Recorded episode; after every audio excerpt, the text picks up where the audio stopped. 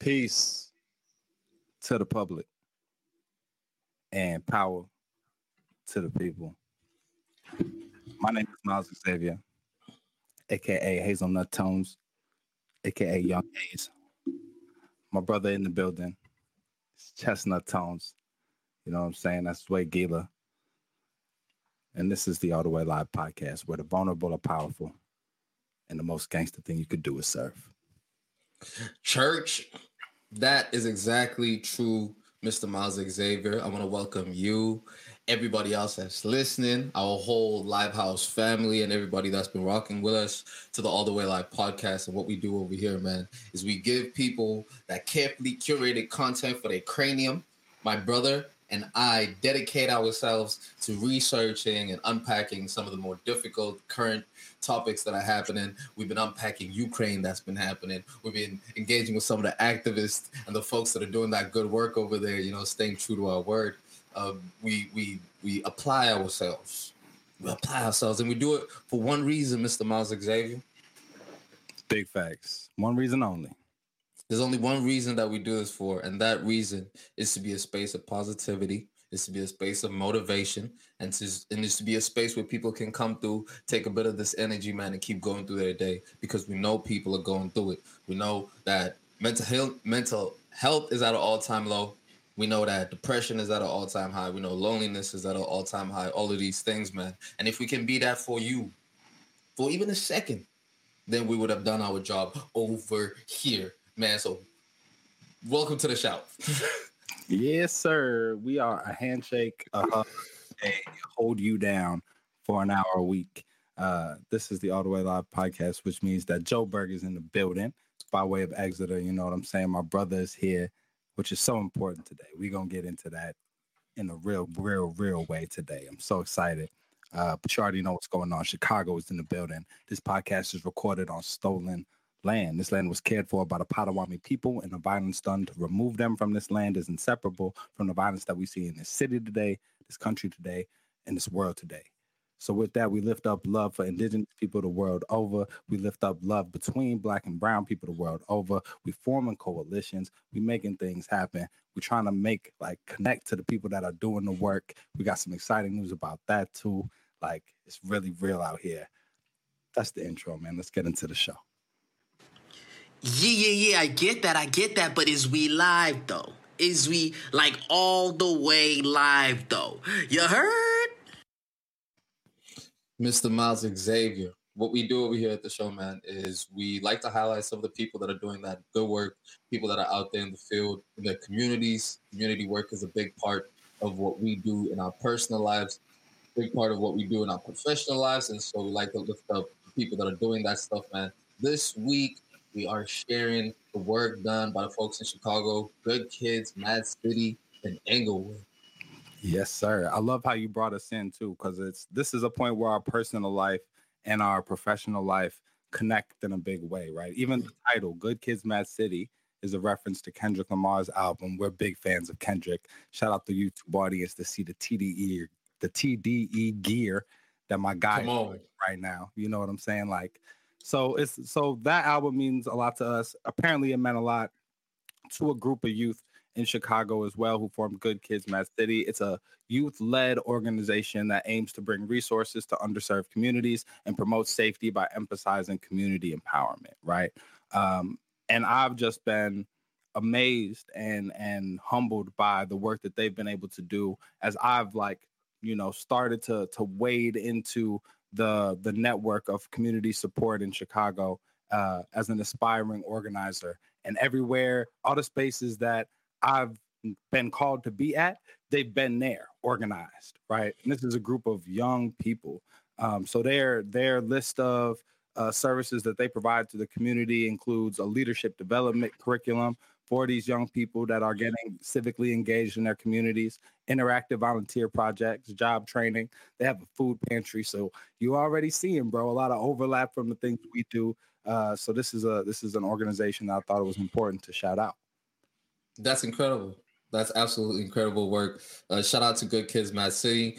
It's always very encouraging when there is a time for the organized people, uh, at least let me say the or, organized organizations, when there's a call for them to step up, and they do, and they do so in such a professional manner um, and in such a, a, a high standard.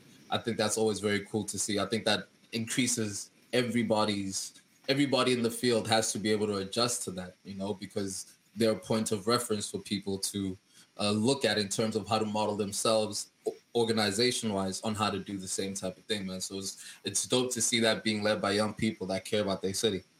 Yeah, fire, fire that you mentioned that organization, like in the model too, right? They have a diversified leadership model, which means when you go to their website, there's no like about us that has like, oh, this is the person that's leading it.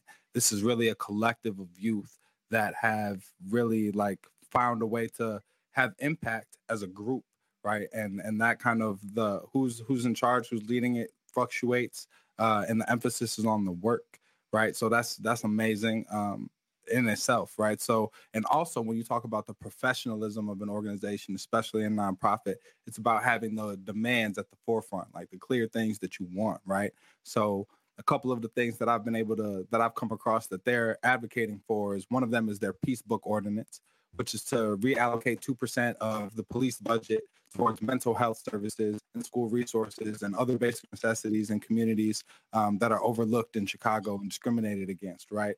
So that is like a very clear thing that they that they're working towards. They have on their website links to be able to donate and support a lot of the different initiatives that they have going on. Uh, so go check them out. It's a uh, GKMC18 uh, at that at on uh, Instagram and Twitter. So go check them out uh, amazing work, bro. Yeah, yeah, and it's always it's always so important to be able to highlight this type of thing. Um, Miles, you you were busy saying about the particular initiative of the two percent. What does it look like in practice in order to be able to get something like that to actually happen and go through? And where are they in the process, if you know? I'm not sure where they are in the process as of now. Um, if, if anybody from Good Kids is, is hearing this or or you know is in is in connection with me, hook me up, let me know what's going on. But I know that uh, one way that you achieve that is pressure, bro. You you apply pressure and you apply that pressure consistently. So you so you call for this and you look at what's what's happening. Like earlier last year, Lori Lightfoot allocated two hundred and fifty million dollars of COVID relief towards the Chicago Police Department. Right like that's a lot of money going towards the boys in blue, and communities are saying that they they need that money, and they know of organizations that there are organizations, there are stakeholders that are standing up, that are closer to the public, that maybe can use that money in a way that uplifts people, in a way that people want that money to be allocated. So if you if we're hearing things like this if the, we know where the money's not going where we want it to go continuing to call that out continuing to be vocal about that is one way um, and so I just think that this organization is is amazing because the other way you do that is you continue to educate people around you, right? So they have education platforms to inform people about what their these that these ordinances, these policy level things that they want to advocate for are, but also to advocate for people in the meantime while we address these policy issues to learn how to take care of themselves and community. So they do this thing called treatment, not trauma um, which which would redirect mental health crises calls to mental health professionals instead of re- relying on ineffective policing. They're finding solutions that are community based, right, rather than relying on these institutions. But we're still holding these institutions accountable for both the funding that our tax dollars and where that's going, and for the harm that they're doing in our communities. And this is stemming from a push from the Black Lives Matter movement, where it, the big call to ju- call to justice in that movement was defunding the police specifically in Chicago. Now, I can't say that's something particularly that I agree with in the sense of defunding the police and how it was stated, but I do agree that there does need to be a reallocation of how those funds are distributed, specifically to schools in Chicago. Wait a minute. Wait given, a minute. You just said the same. You just said two opposite things. You said you agree with defunding the police, but you think the funds should be redistributed. I said defunding the police how it was prescribed in the movement, which was complete defunding of the police. And I said I don't agree with complete defunding of the police. I do believe in re- redistribution of funds, though, which doesn't mean that the police get totally defunded, but that budget is also allocated towards Yeah. specifically schools in Chicago. Well, there's multiple conversations. There's so I just want to be clear that Good Kids Mad City, their proposal was that two percent of the police budget, which I think And that's what I like. was 35 was 35 million dollars which is crazy right? Or but like there's a different there's levels to this because i wouldn't be so quick to dismiss ab- abolition movements of the police right? Because a lot of times when people hear abolition they hear the removal the complete removal of police. But actually what abolition movements and abolitionist teaching is about is how do we create the structures that mean that we no longer need police right? Mm. what does it look like to actually put and invest in the different programs that support people from a people focused perspective right?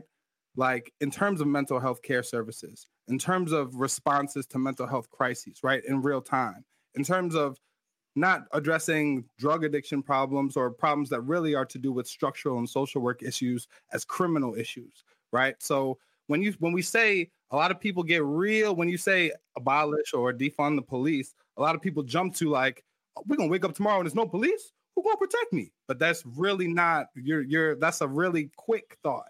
It's really about how do we create a society where we as communities care for each other where the where police aren't as necessary. And also thinking about what do police really do well right now? Yeah. so i just wouldn't be so quick. I just that's what i'm saying Uh, thanks for like that clarity. That is a, a big distinction in how abolition movements actually like apply in practice, which is investing in things around the community that make it less dependent on police presence.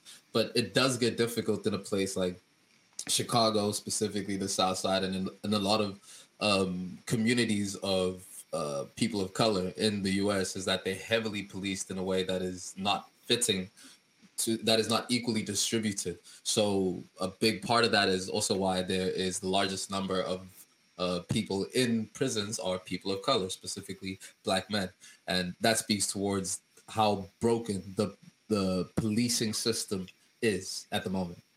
Big facts, big facts. And yeah, there's I mean there's different contexts to policing internationally. But yeah, I think it's just important to think about like when I look at the police, I see one job that has 100 different jobs in it, right? And so my my thought when you hear defund the police, it is it it is um an aggressive statement in the sense that there is a need for accountability for the harm that police have brought to communities, particularly in the context of the United States, and particularly in the context of communities of color in the United States. So there is a call for that, and and so it people when structures are attacked aggressively, people respond in a way that represents like our nervousness and our desire for things to stay the same in a lot of ways. So I understand, especially from with an international context, that removing the police in a lot of ways seems like an issue that's that something that's untenable. But we got to think about how like think about the capacity of our communities, right? Take a strengths based approach and look at like, but what could we do? How affect like in, in a place like Chicago, which you mentioned, right? We have all of these shootings, we have all of this violence going on, and we think like, oh, if we remove police, it'll be so much worse. But actually, how effective are they being in preventing violence? They're not, right? Like, But you have to look at what happened in New York after the police. Uh, a big portion of the police just effectively decided not to work following the Black Lives Matter strikes, and gun rates went through the roof, stabbing rates, robberies, crime was out. Totally scenario. That's a, but that's but that's exactly see when you remove something like that that and when you remove the police because the police said we're not going to show up to work or something like that. Of course, that's what you're going to have happen. But that's exactly the opposite of what I'm talking about. I'm talking about putting structures in place in preparation with the intention to support the communities without the removal of police without police in them before you remove police, right?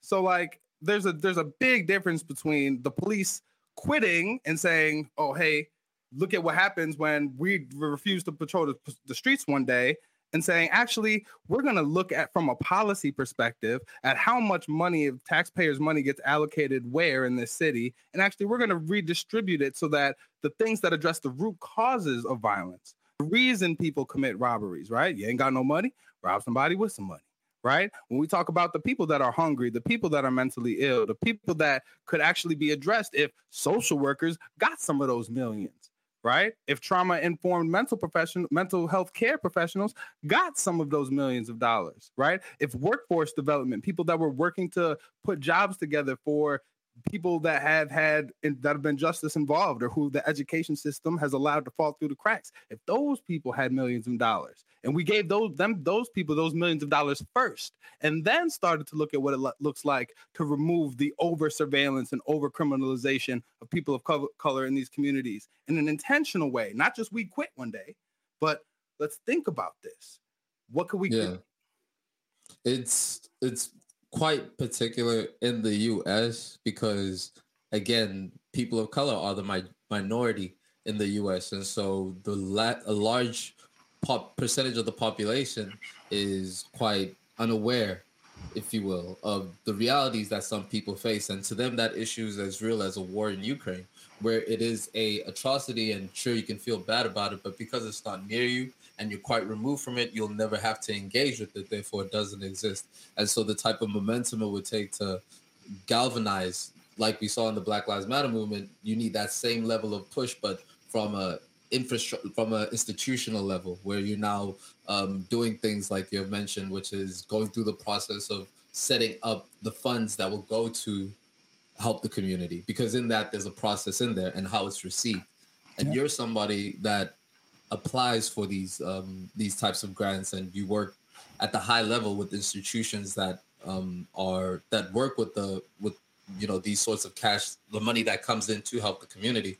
Do you think that people that organizations now could accommodate that type of influx of cash, or you know, would it be a case where there's a lot of thievery that happens in it, or is it something that is um, that can happen immediate, like can happen like this? More money equals more impact.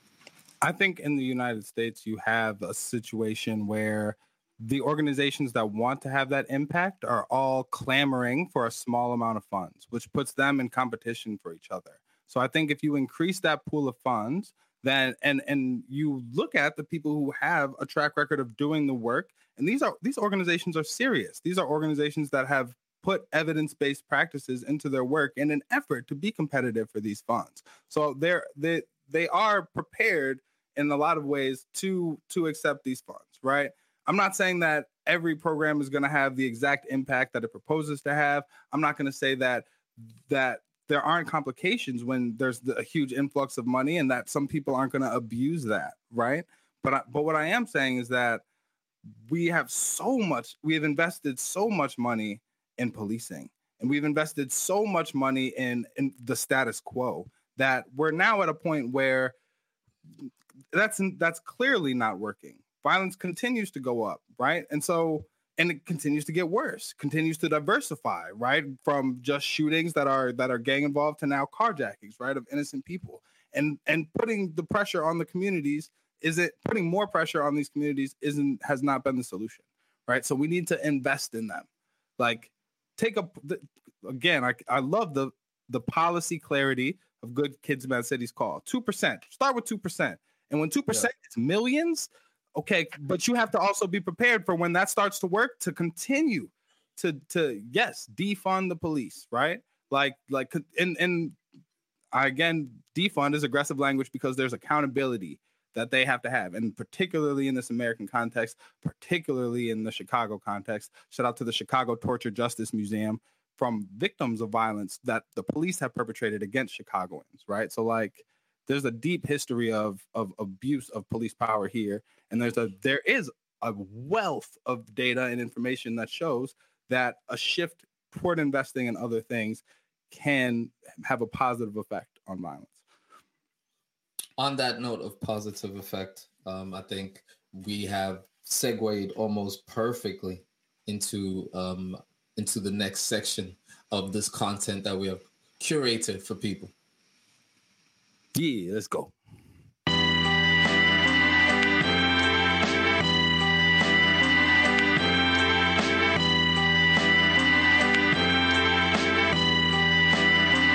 Yo, the Kids official sliding on the instrumental. Nordic combos, twist your mental like forbidden jitsus. My click's initial.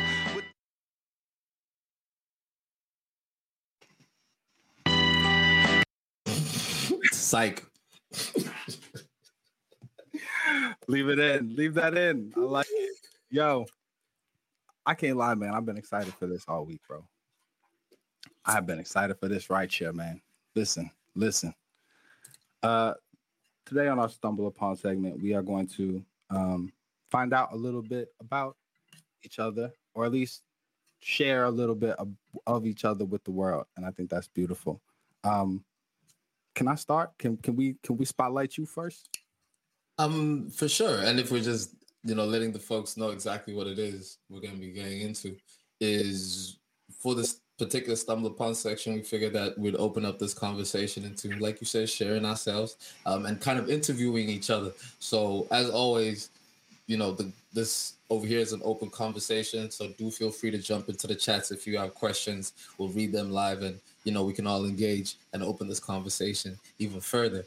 I like the questions that you had. Um, I almost want to mirror them, but uh, definitely please do start. Um, I'll be more than happy to to be the first interviewee.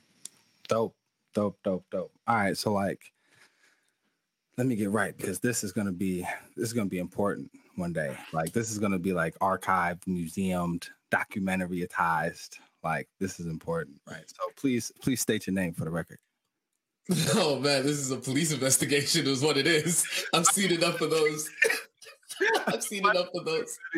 Police, that's what we do while we edit the podcast. We watch police investigation videos. So this also Yeah. have a tint of that. It's gonna be great.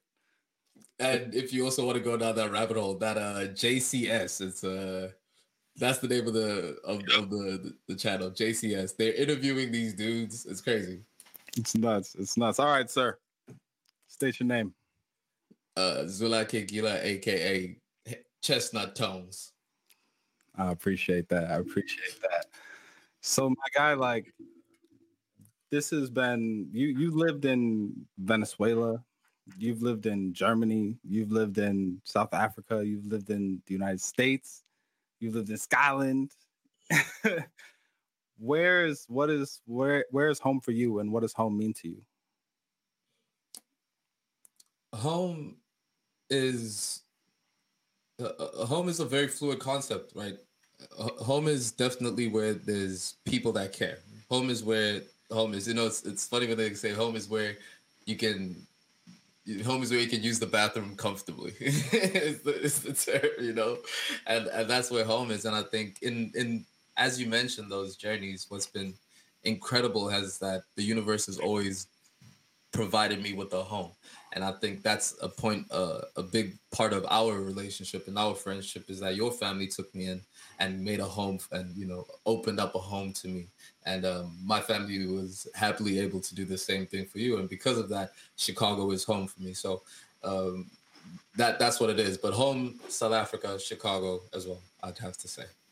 Yes, I appreciate like it's more than mutual. One of the biggest like changes in my life was coming to Africa and finding home there, right? And in the way that I hope that we've provided home for you this side in in Chicago. So that's that's dope, man. Um so it's been a non-linear it's been a non-linear path. There's a lot of there's a lot of dots on the map there. Um can can you describe how you got to where you are right now as a someone who's focused on impact and please don't leave out the cameras and the private jets and like like seriously like the shift from Mandula Capital to Mandula Foundation I think some of the choices you've made are, are important for people to hear. And and I laugh because you know you you you've been there each step of the journey, so you've seen you you you know you you you've watched this this this journey very closely as we have each other's, um, and if I'm being as succinct as I can be with with all of that, is it really has just been a a moment of being very fortunate, man. It's it's really been a, a series of very very fortunate events. Um, one of those fortunate events was you know, at least where the turning point is, is that I believe you found your purpose of impact at the same time that I found my purpose of impact. And because of that, we're able to form a very strong bond around that. And so I think how I define things is pre that moment and post that moment right now. You know, you got BC and AD. Uh, that's not before Kobe. Community, but after. I like it. You, you I like it. It's spot on that that's that's what it's been, you know, and I, and um, in in that journey, there's been, you know, I, I think at at some point it became a, an exercise of entrepreneur of an entrepreneurial um, route of just trying to do things by ourselves, by myself, whatever the case is. And then before that, it was just going through the process of corporate and and moving through that. And I think one of the cool things is reaching what felt like a peak in corporate allowed me to see things in a way about what really matters and allowed me to question myself in terms of what matters. Like you said, there was the jets, there was the lights. You know, it was fun. It was, it was, a, it was a, bunch of fun.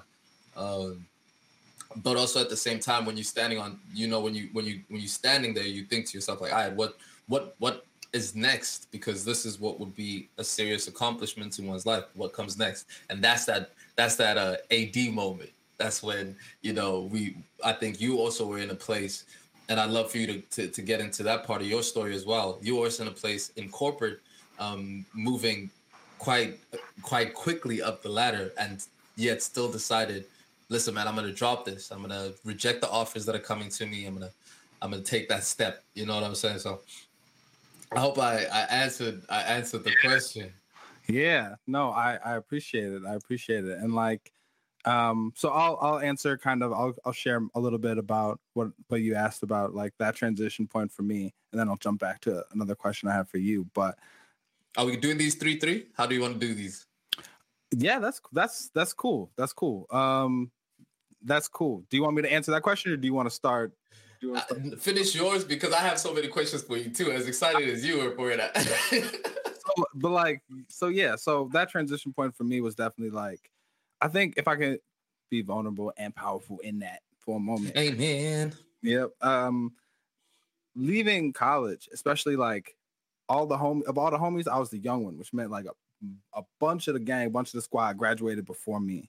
And I think there was this moment of just being like senior, junior, end of junior year, senior in college, and just being like, sure, I have examples in my family, but these are people that I look up to, my older brother, my dad, that have made this transition to like being successful adults, right? As black men and and like through an academic path.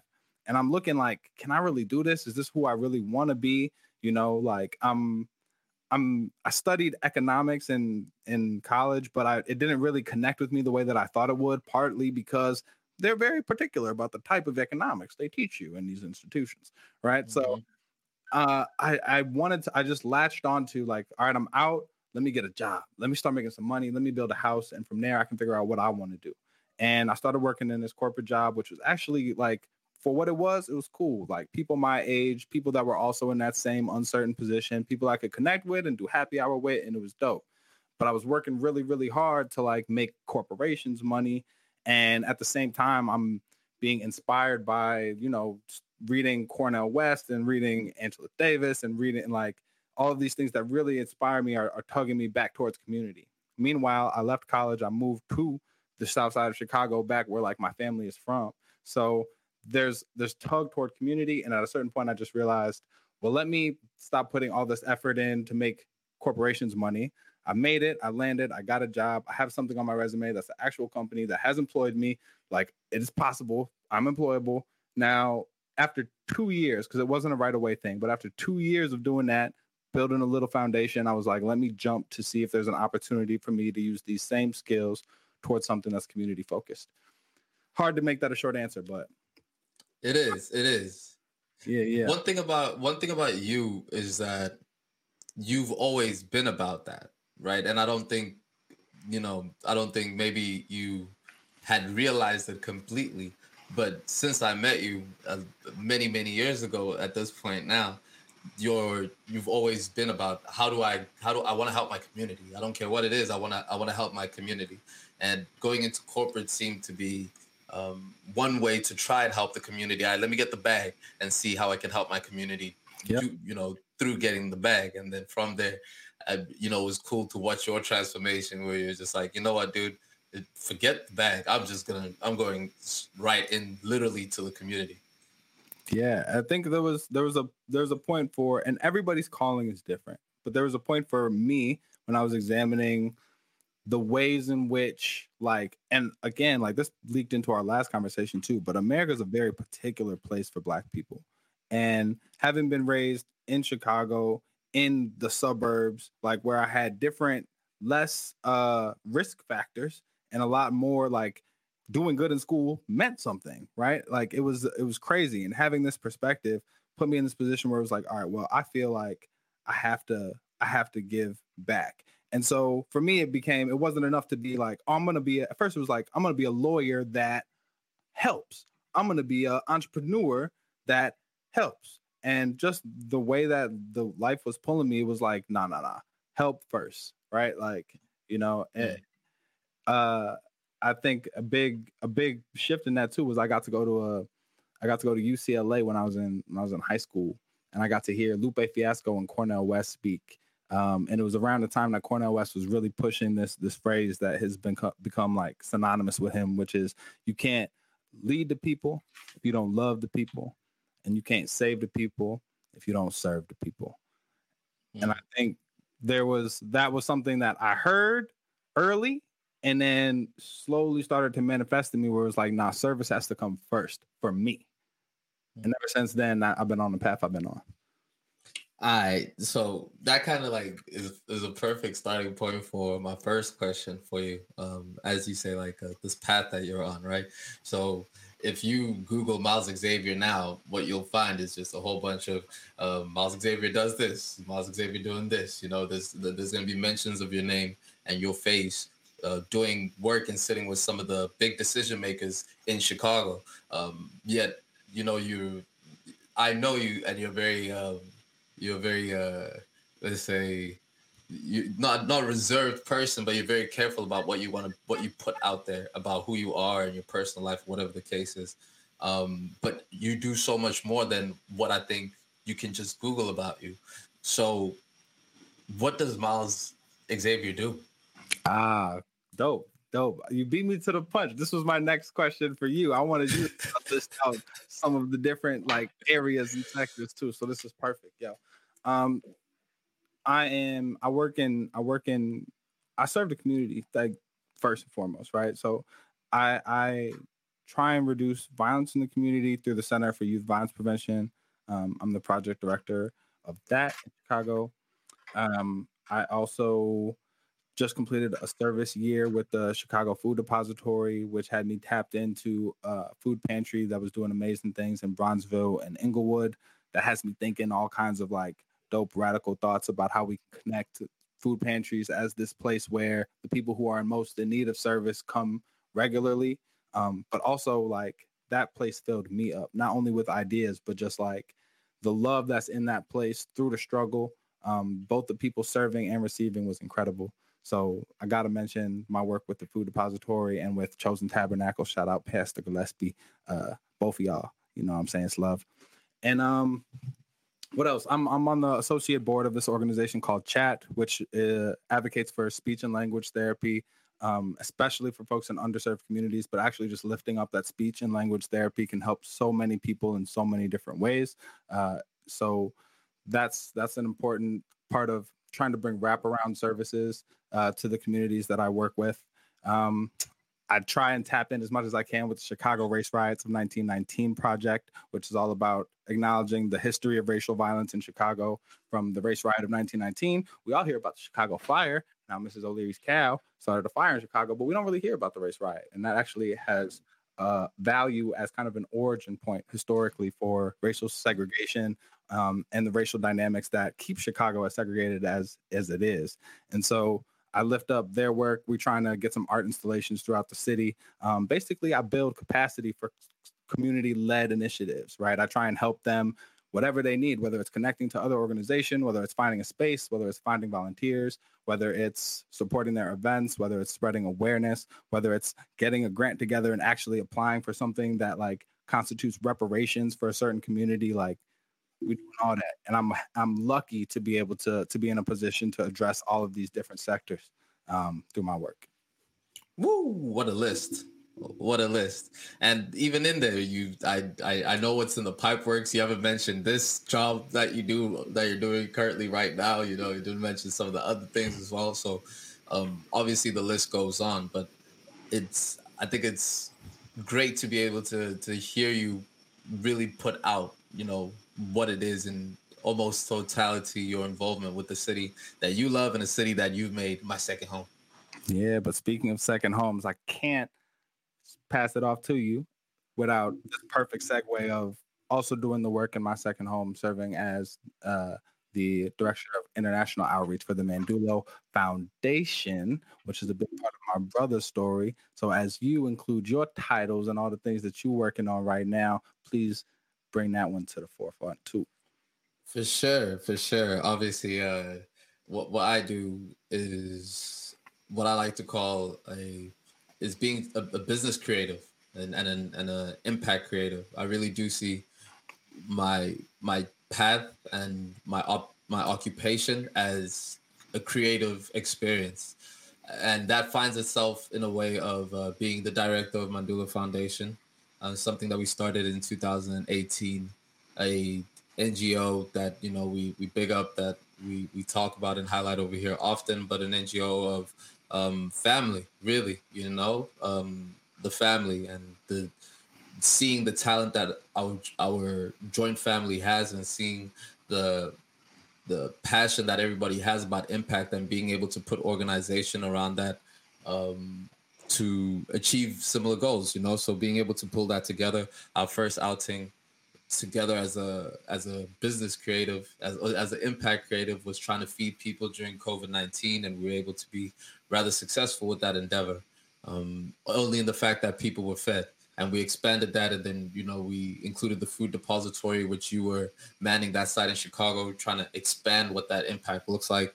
And then opening up ourselves to enjoy the spoils of what it feels like to do uh, good work uh, what it feels like to work hard as a team to achieve good work and allowing that to shape into the organization that we have now um, with with uh, a a full pipeline of things to do with a long list of uh, near objectives and a long list of um, accomplishments that that we're that we're racking up and that we're going towards. So um, there's that element of it which is which is a big part of my identity and what i do because it all centers around impact and um, you know from that uh, co-founder of Chummy, which is a uh, an e-commerce uh, e-commerce solution in Namibia.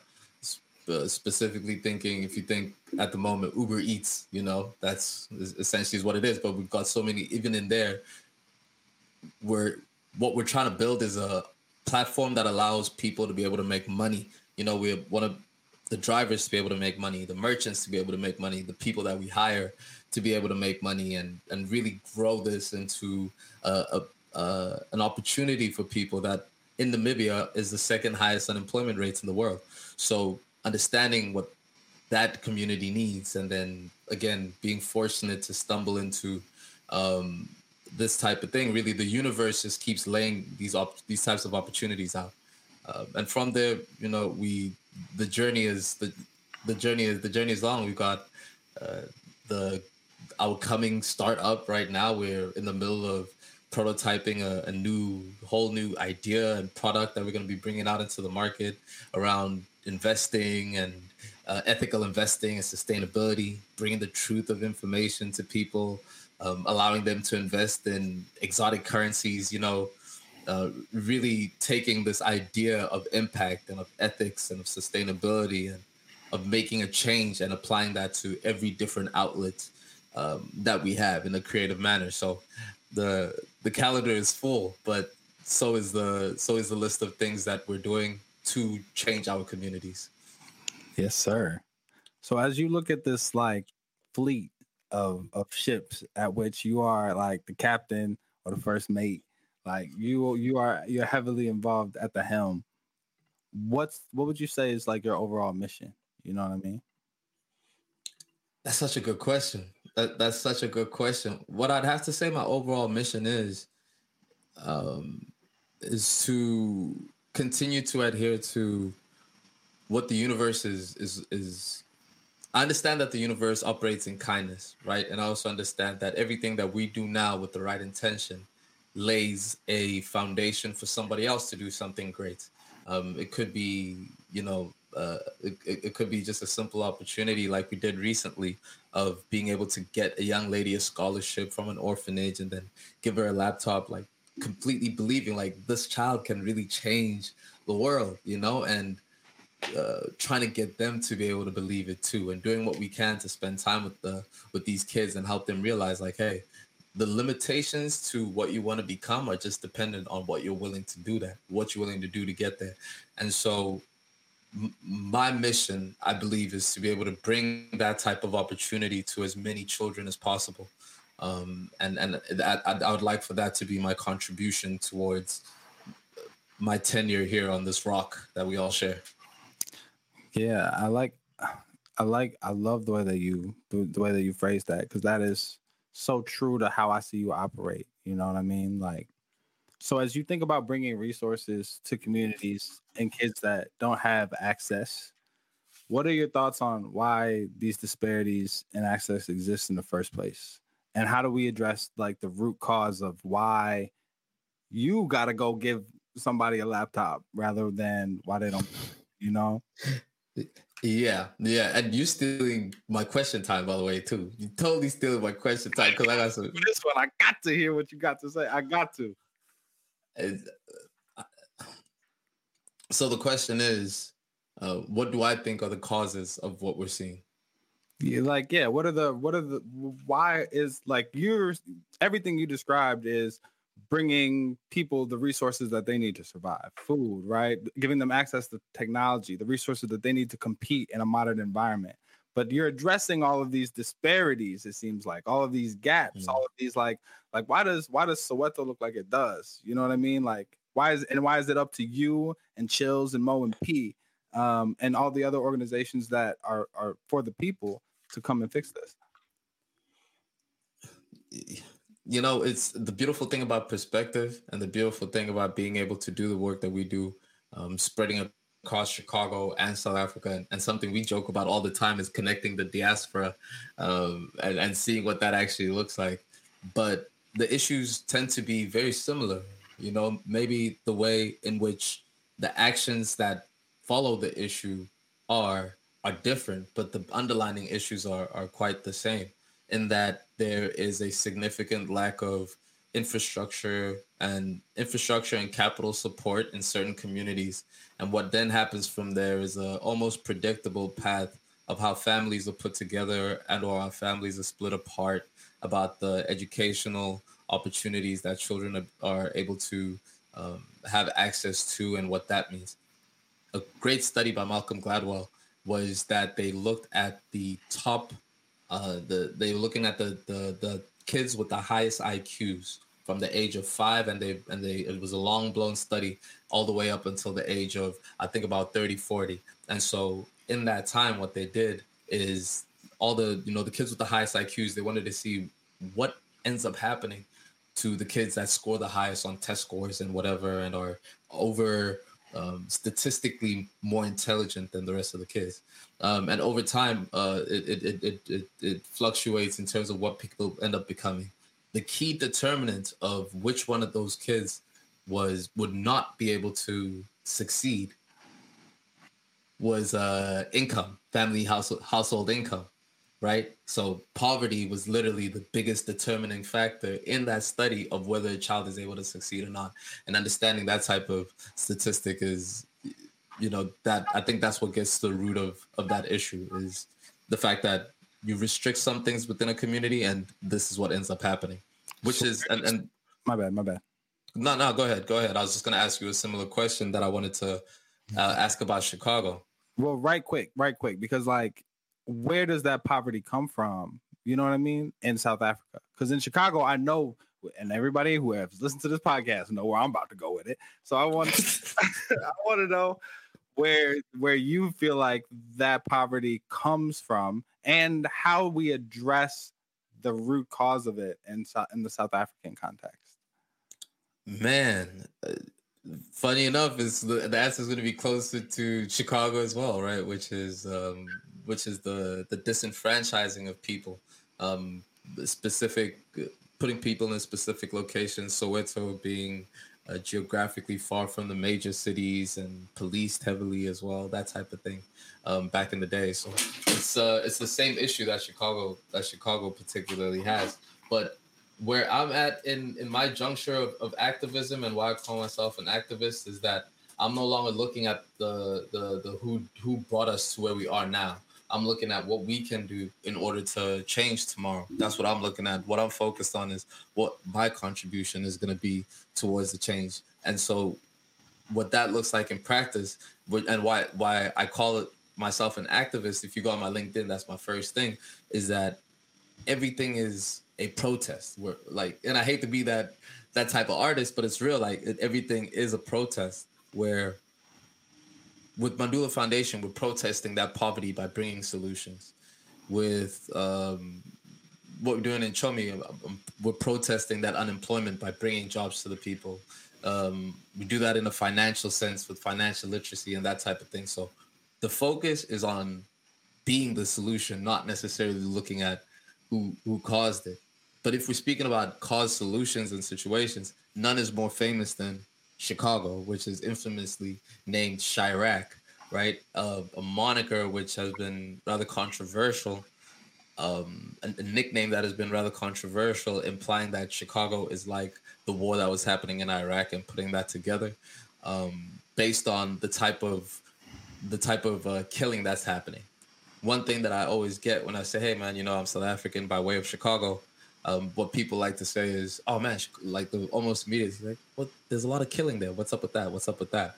Um, you being so close to that matter and speaking about the the where issues come from, could you speak more towards what you believe is happening in Chicago and like how what you would do if you're given a magic wand in order to be able to to fix it?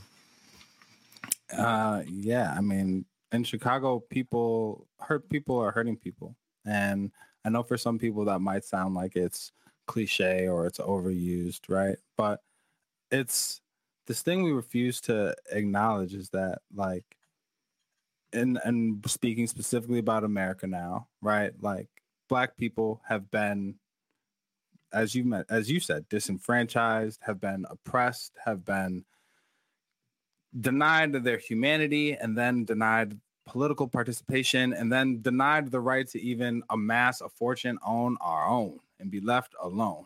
Right. So, like, still happening.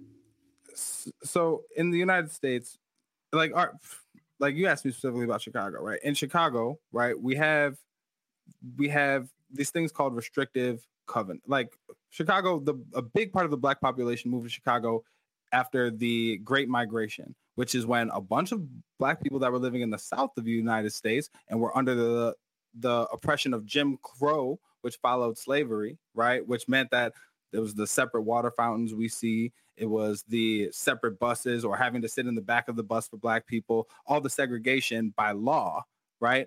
Black people were like, we ain't with this. We're trying to go to the north. In the north, there was segregation by fact, de facto segregation, which just meant that it was understood that white people and black people didn't do the same things in the same places, but it wasn't enforced by law in the same way, right? Or it wasn't codified by law in the same way. It was enforced, right? And so part of that, part of the segregation was also restrictive covenants, which meant that they were selling homes in valuable areas of Chicago with the express condition that if you buy this home, you cannot sell it to a black person after that, right? There were areas of there's what we know of as redlining, right? Which is selecting specific parts of the city, particularly those with black people and other people of color, and saying these are the areas where it's not to be invested in, right? So as the United States tries to, this is all happening in the 1920s after the, the New Deal, right? And so as the United States tries to recover from the Great Depression and offers white people all of these opportunities for home ownership, which then becomes the number one way that people in America amass wealth, right? And and with wealth, safety and status, right? And also political clout and a bunch of other things. Black people are excluded from that. So you exclude black people from that, you put them in these certain areas. Then when they try and build things like community in whatever you provide them with, whether it's public housing, then you tear that public housing down and disperse people, right? They start to build communities in their schools and you tear those schools down. The largest closings of both public housing and of schools have both occurred within Chicago, right? So when you strip these things that keep communities together and allow the factors that bring people together in informal ways, right? The fact that I look out for the other kids on the block. If I see some kids doing something not supposed to be doing, I'm going to let somebody know, right? When you tear down our schools and you tear down the housing, you you break those things in community right? And you don't allow people to work certain jobs. You limit the transportation, even the infrastructure to get downtown where the jobs are. Like you've completely cut these people off. I'm sorry, I'm talking a lot, but let me give you this analogy, right? Imagine we're all playing Monopoly, and for 400 rounds, you cannot play. And then after 400 rounds of us playing Monopoly, I give you $200 and I say, you good. Jump in this game. Go ahead and play. You go and look for somebody to get some money from, or some reason, or some. Go to jail. Go to jail, Blackie. Yeah, exactly, exactly. Right. Exactly. Exactly. So what we're looking at is the situation where we keep saying we keep as a country and as a city saying we've done enough to help these black people. We don't know why that they're doing all this violence but really you we we have not done enough to heal the people that have been excluded from this and have had to contribute to all of this wealth building and been excluded from the benefits for hundreds and hundreds of years. And until we address how we've treated those people, us, how we address until we address the resources that they now need to be whole and come to the table on some kumbaya stuff, on some let's all work together now stuff. We're not whole yet. And part of the reason why I'm pushed you so hard in this conversation about South Africa is like I think you need to we need to part of repairing the harm that's been done to communities of color by colonialism, by white people, is acknowledging that harm. And, and like we keep trying to put the the cake in the oven without all the ingredients. And one of the ingredients is acknowledgement.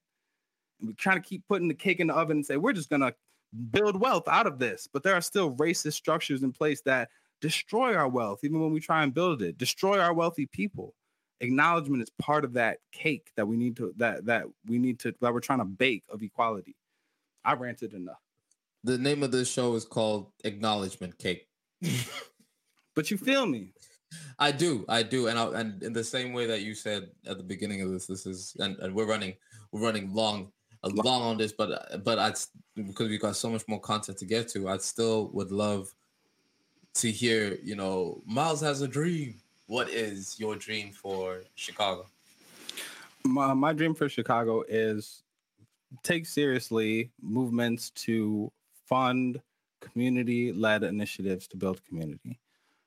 Put the power in the hands of the people. And that doesn't mean that it can't be evidence based, that doesn't mean that it can't be rigorously evaluated, but we continue to rely on policing, we continue to criminalize and over surveil communities of color. We continue to, and this is beyond like issues of racism, right? We have to lift up women. We have to stop treating women the way that we treat them. We have to make sure that their voices are heard.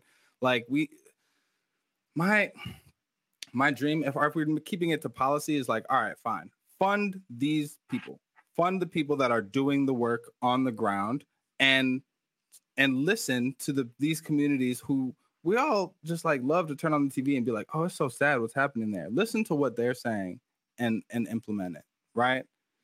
It's a such a deep it's it's such a so much of a deeper conversation than like if you had a magic wand, what would you like what would you do? I would I would make people take community led initiatives more as seriously as they take policing. Let's start there. And until that happens, you can best believe over here on the All the Way Live podcast, we'll continue to highlight the people that are doing that good work. We'll continue to dedicate ourselves towards making sure that those people have a voice, they get acknowledged. And we also like to do a little something called current news.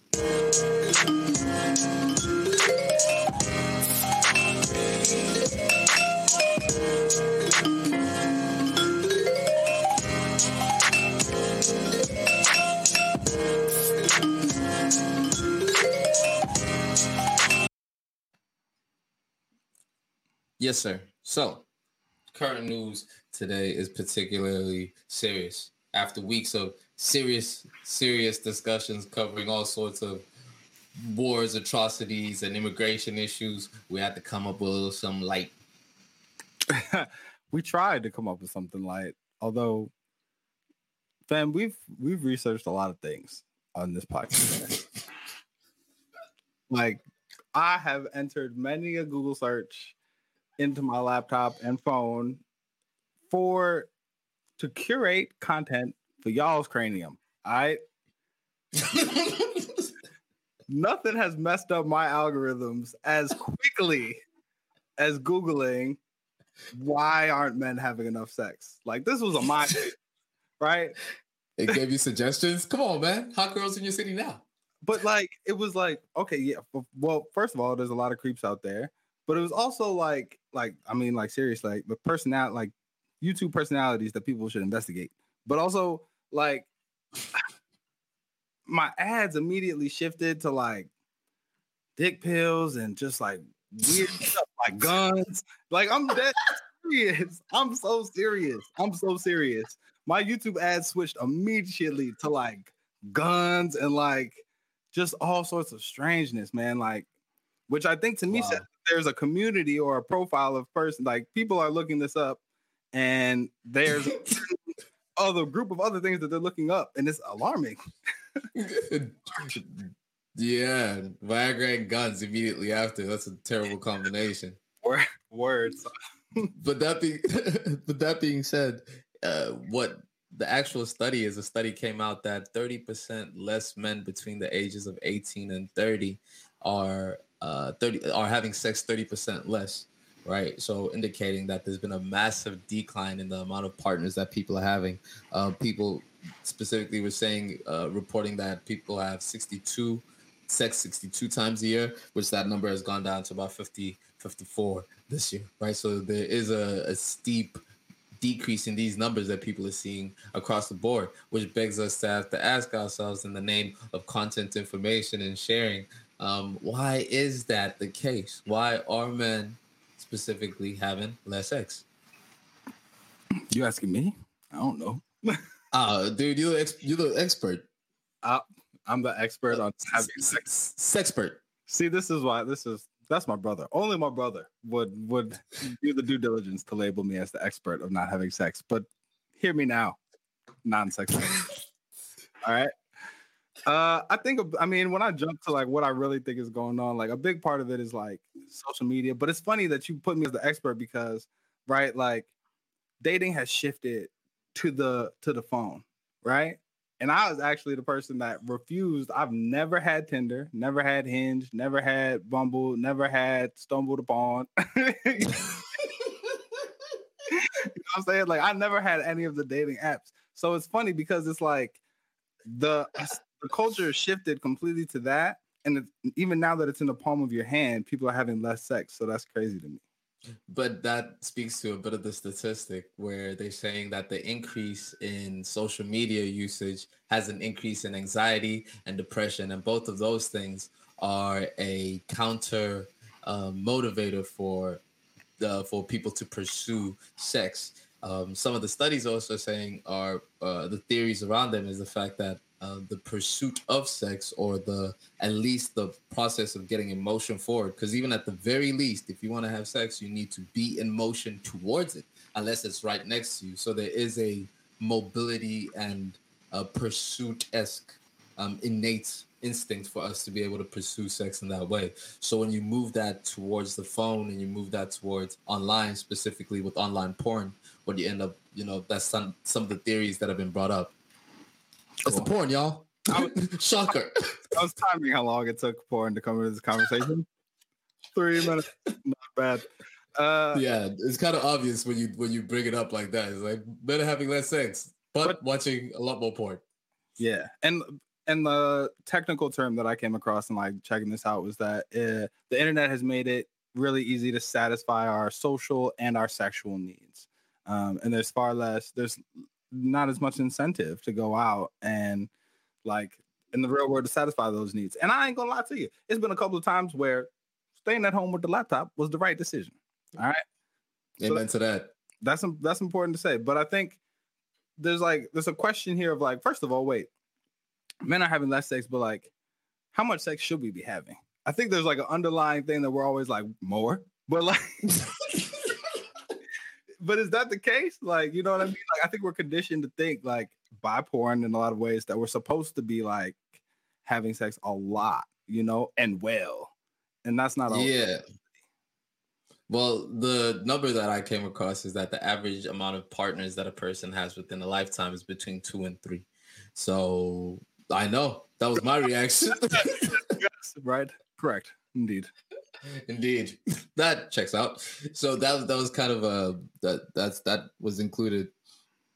You're right. There is a, a big element of it, which is the, the, the porn impact on sex expectation and sexual health. A big part of the number why people also having less sex, uh, at least with women, is that their first sexual encounters are not pleasant encounters, and therefore associate pain towards that, and end up becoming and end up just you know staying away from that act because of the initial pain of somebody who did not know what they were doing or were doing recreating porn scenes and porn like things like choking a woman type thing. Uh, you're saying that that's increasing. Women saying that their first sexual encounter wasn't pleasant is it increasing? No, saying that a reason that women have noted having less sex is the fact that uh, the, their first experience is not pleasant, and therefore, yeah, well, yeah, it's interesting. So, like, when you look at the numbers of people having less sex and you think about hopefully people being more informed about what consent is and sex in a lot of ways becoming less taboo in popular culture, you would hope that, like, consent is being better understood. So, maybe a small fraction of these numbers is, like you're saying, women that aren't all the way into it or aren't sure that they want to have sex with this person and are feeling more comfortable saying no right um, and situations where previously because of the societal pressure we've put uh, on women and the lack of discussion until the last decade or so, right? Where if I'm alone with this person and we like each other, I guess we're gonna have sex, like you know, and maybe hopefully I'm just trying to be optimistic, but maybe part of it is people, yeah, understanding like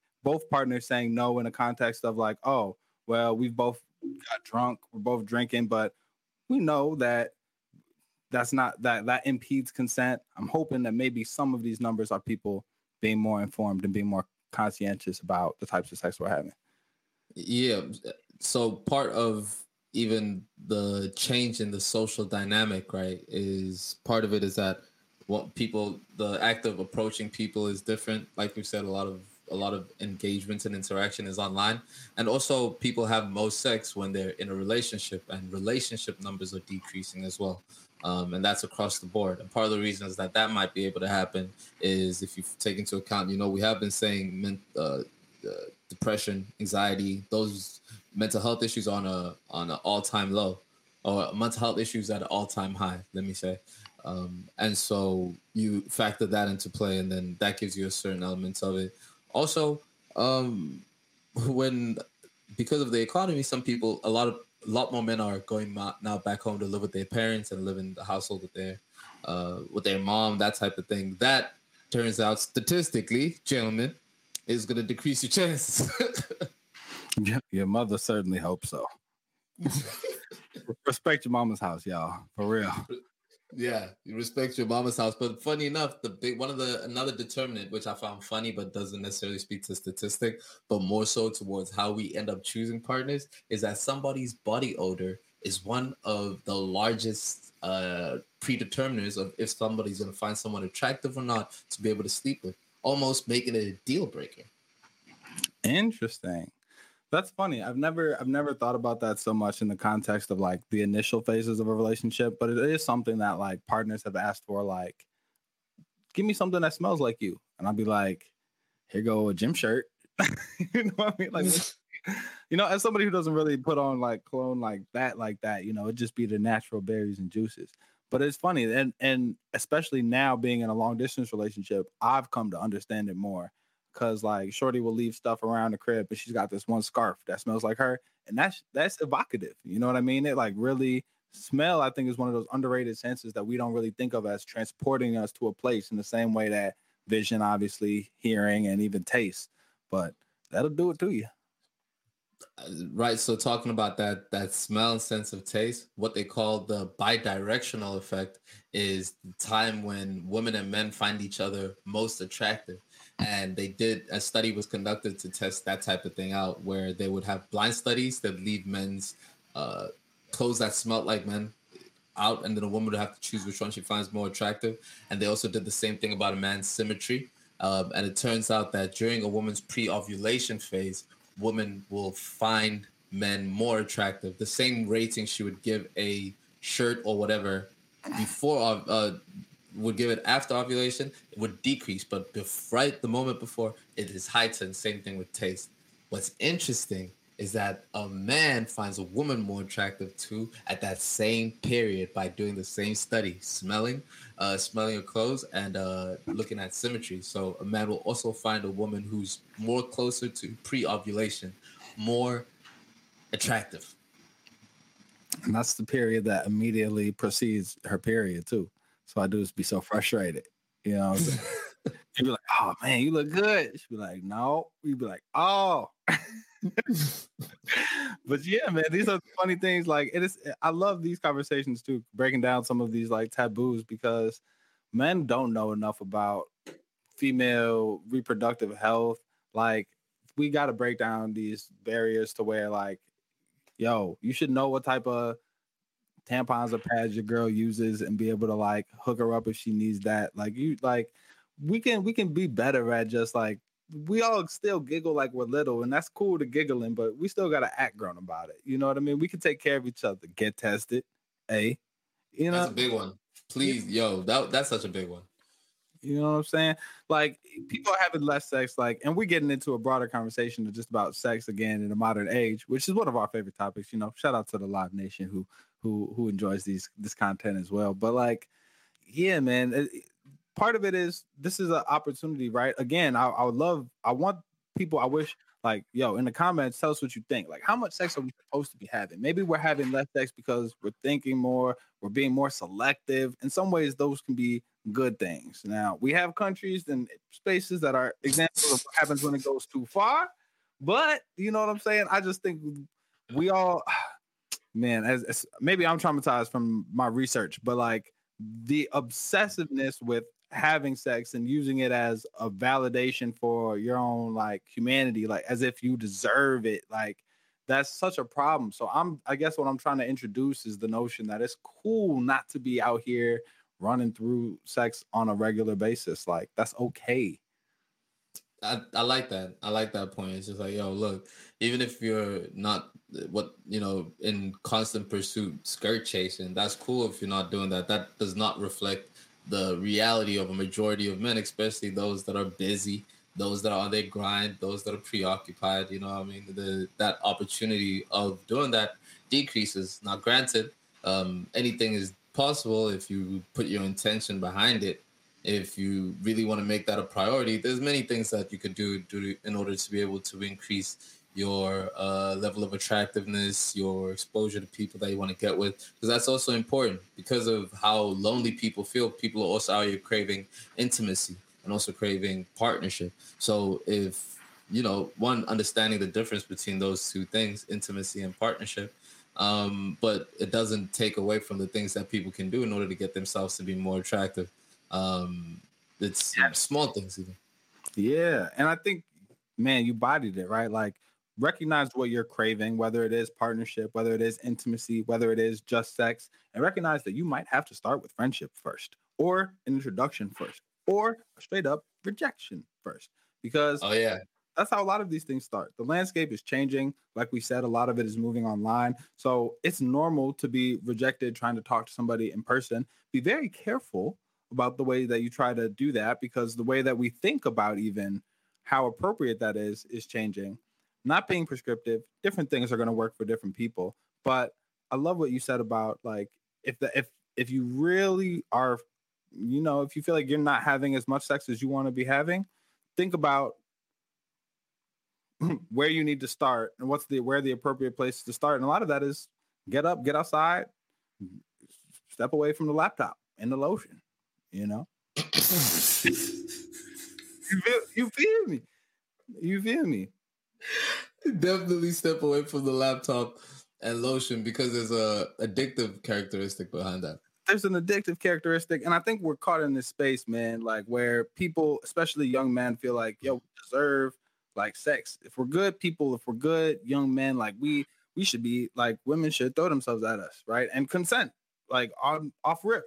But the thing is, like, there's a difference between our basic human needs and everybody else being responsible for providing that for you, right? So, like, just because you feel the urge to have sex doesn't mean that any woman in your life, in your proximity, is responsible for making that happen for you, right? That's that's still on you. And there's a possessiveness that I'm seeing, especially in the culture that comes up as we do a lot of this research that I don't know. I, there's a there's more understanding around that that's needed. I think that comes from the gamification of sexual attraction and of sexual engagements. Everything has gone digital, so you're able to gamify that by being able to do that.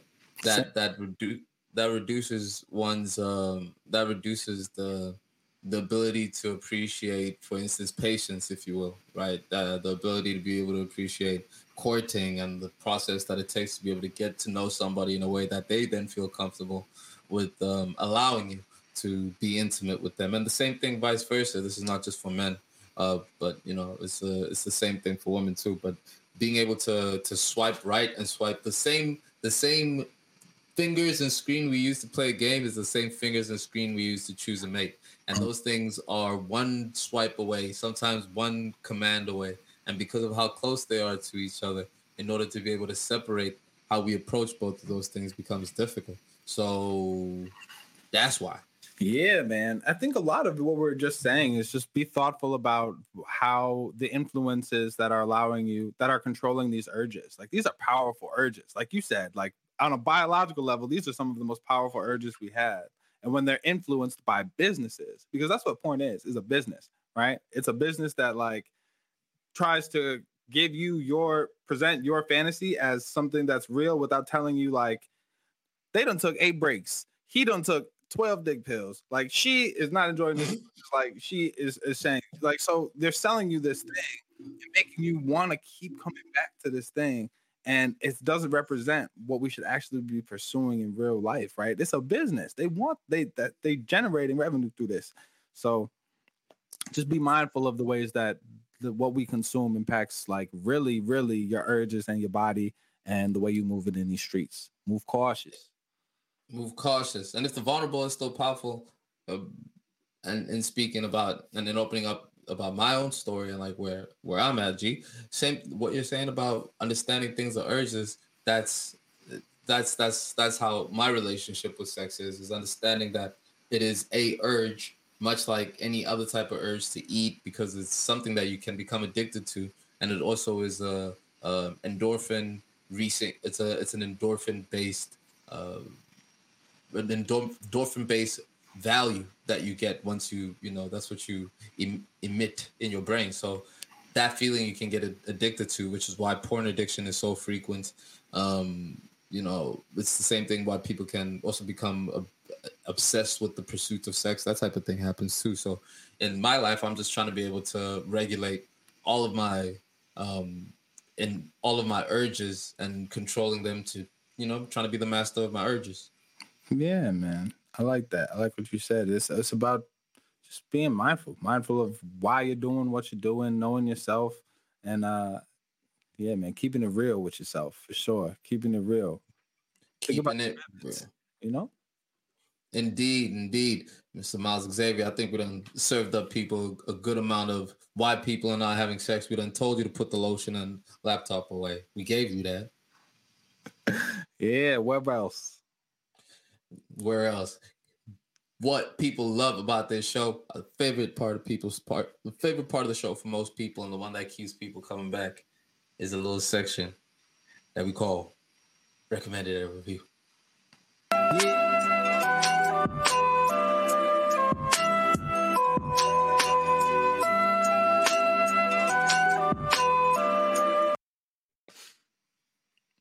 Mm, the butcher coming. Scary. This is uh one of my favorite artists in hip hop right now. Um, this is an artist that like when you the good thing about like when you have a favorite artist in the game is that like his approach I love to the music. So when I hear Benny, all Benny is good Benny to me. Uh this one, Tana Talk 4, is a follow-up to Tana Talk 3. That might that might be one of the projects that really launched him, really, or at least was coming out when he was hitting his stride. So a much anticipated follow-up. What you think of this one, man? I know you a big Griselda fan. Big BSF, big Griselda fan. The last show, live show that me and Miles went to before COVID was the Griselda show in House of Blues, Chicago. Um, so big time, long time fans of uh, Griselda. It's Griselda's at a very particular, interesting point now because there's a bunch of contracts that are expiring at the same time. There's a bunch of people, there's a bunch of new labels that are formulating, and the original structure that was had of Griselda seems to be um, evolving, uh, which is always great to see. You know, every everybody has their own label type of situation. So um, it's the in leading up to this album dropping, Benny dropped a, a, date on the snippet. You know, we we run to every Benny snippet and we share it amongst the groups. We love that type of thing. Um, he dropped that snippet and was like, hey, this is when the album's coming out. We got hyped. We got excited. They changed that date. I think this was his last album on Shady, if I don't recall correctly. But all to say, the fourth installation of the Tana Talk series, uh, Tana Talk 3, arguably being held as Benny's best album um, that that's the and that's the the consensus. Is folks are saying Tana Talk three is the one. But so coming off of Tana Talk four, man, we had super super high expectations of what to be able to get into it. Did he deliver on the big name series? I think it depends on what you were looking for.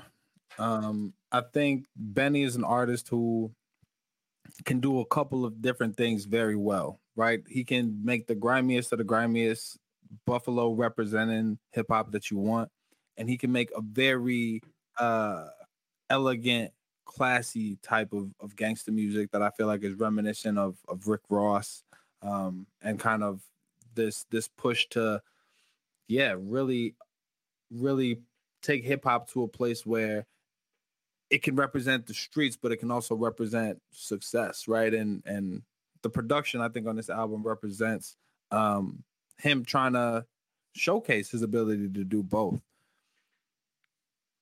This one, I mean, a Cole feature, that's something different for a Benny the Butcher album, right? A Diddy feature, that's something different for from a Benny the Butcher album, right? So I think there was an attempt at a little bit more polish here. Um, that I don't necessarily that that doesn't make it my favorite, but I think especially when you when you talk about lyrically, when you talk about his ability to be sharp and to show that he's in shape with his pen and con- continue to deliver lyrics and, and bars that remind us why he is where he is in the game. I definitely he delivered. I didn't pull as many favorites as I usually do from a Benny album, but hard pressed to say it's bad music. I think. Yeah, I don't think you can say that at all. And one of the things about Benny is that he's got that it factor where you want to hear everything that he says, um, which is a, a very unique attribute to have as a rapper where no matter what you're on or what it is you're saying, people feel it, they believe it, and they want to listen to what it is you're saying. What is it that this dude is saying? So, and if if that is his if, if that is his great greatest attribute, then he he continues that run. Since Tana Talk three, he's put out seven different projects um, that have come out. Plugs I met two, um, that Pyrex Picasso, personally, I think, which is the album that precedes this that we did cover, is one of my favorite uh, offerings of from Benny the Butcher. Uh, recently, I love what he's doing with El Camino. I love what he's doing with uh, 38 Spesh, and um, I think it's super dope. You know, so coming off of this, I think the big name, which is Tana Talk Three, which is a flawless uh, classic album that he put out. Uh, I don't think anybody would disagree that Tana Talk 3 is not only his best work, but uh, a, a, classic album. You know, it belongs on vinyl. It's, that's timeless hip hop. The beats were brand new. The the by brand new, there was just uh, from a whole different type of sound at the time. You know, granted they were making that type of music before, but Daringer and Alchemist stepping through on Tana Talk Three was was first time you hear broken bottles. You know, you can't believe what it is that you're hearing, and I think people were expecting that walking into this type of album. Uh, still, like any time Benny puts out an album, man, I enjoy a lot of what he does. Like you said, I don't know if this would particularly I, I enjoy Pyrex Picasso personally a bit more than that, but there's like any other Benny album that he gives me, there's songs in here that I'm gonna pick out and probably keep listening to for a while. I think what's dope about Benny is like you you lay you named some projects that like you that I I don't disagree are classics and are high up there, but like I think everybody else takes something different from each Benny album, right? And so like I really liked Burden of Proof. That one didn't get as much love as you know I as much as I cared for it. Um Plugs I Met Too is the Benny album that I have on vinyl that I think is the one that like you that especially on vinyl the way that that music is put together I think that's the one right? So I imagine that there's somebody to whom this is the joint. Maybe it's a J. Cole fan, right? Mm-hmm. You know, but maybe it's a 38 Spesh fan. I, I love I love the versatility. So I'm again like this is good music. Um, a couple of my highlights back two times. Stove God. If it ain't Benny, it's Stove at the top of my list. Stove goes. Yep. So back two times is a highlight for me. Uh, weekends in Paris. Uh, I really liked Uncle Bun with 38 Spesh uh, and Guerrero, which actually does a lot of referencing to Tana Talk 3 and a lot of the albums um, that came after it. He's kind of Hall of Fame in it on Guerrero. So yeah, man, I, I, think this is a dope, a dope album. I think we all have our favorites of Benny. Um, you know. Indeed, indeed, indeed. And I'm glad that you mentioned that uh, Guerrero because as a Benny the Butcher fan, being able to listen to all those drops, you know, uh, paying homage to some of the last uh, to some of the last uh, pieces of work that he's done was super cool. The second half of this album for me rides so smooth, uh, from Billy Joe all the way down to Mr. Childs Hall. Back to Time is dumb. The snippet that he dropped on Instagram sounded different than this, and I like that. I like the burst that he had on the snippet for that back two times, man. Well, that that this ain't what you want. That's what we wanted, man. It's the curse of a true hip hop head. If you heard things that you weren't supposed to hear. Now you want to hear. now you want to hear more. But yeah, man, I'm I'm appreciative of of this man dropping music. This is an artist that I really want to see live now that things are happening again. So I hopefully get the chance to do that. Maybe this summer, this fall with my brother. Who knows? Uh, mm-hmm. Let us know what type of shows that y'all would want to go to. A lot of music came out this week, so we know uh, we could get to the Dave East. We know we could get to the Durkio. Um, as a Chicago podcast, we might have to do that. Let us know what y'all want to hear. Mm-hmm. Mm-hmm. We might just have to circle back to that Durkio next week because it is special. Um, man, Mr. Miles Xavier, I think it is that we know. Oh, we know clocking in at an hour 23. If you are he- hearing the soulful sounds of, of Chestnut and me, then we know that you could be anywhere in the world, but have chosen to rock with us, uh, have chosen to listen to our content, have chosen to see if there was something that you could find out or see if at least there was some funny to brighten your day. We hope you found whatever you was looking for. We hope you enjoy the celebration of celebrating. We hope you enjoy the celebration of love, of happiness, of how good it feels be black. Don't it feel good way? Blessed about it. Blessed about it. We say that every week because we are connecting the diaspora over here, but we are also taking care of each other. We talked a lot about what we do. You know, we hope we, we we say that humbly. We wanted to share a little bit about ourselves, share a little bit of us with you. It's not something we do easily or lightly. So we hope it didn't come off too vain, but we just wanted to to put that out there. So um care for yourself. You you have some self care that you need to do. You be working hard, so I need you to eat something delicious. I need you to hug somebody you love. I need you to tell the people peace, water, and there we go. Come on, man.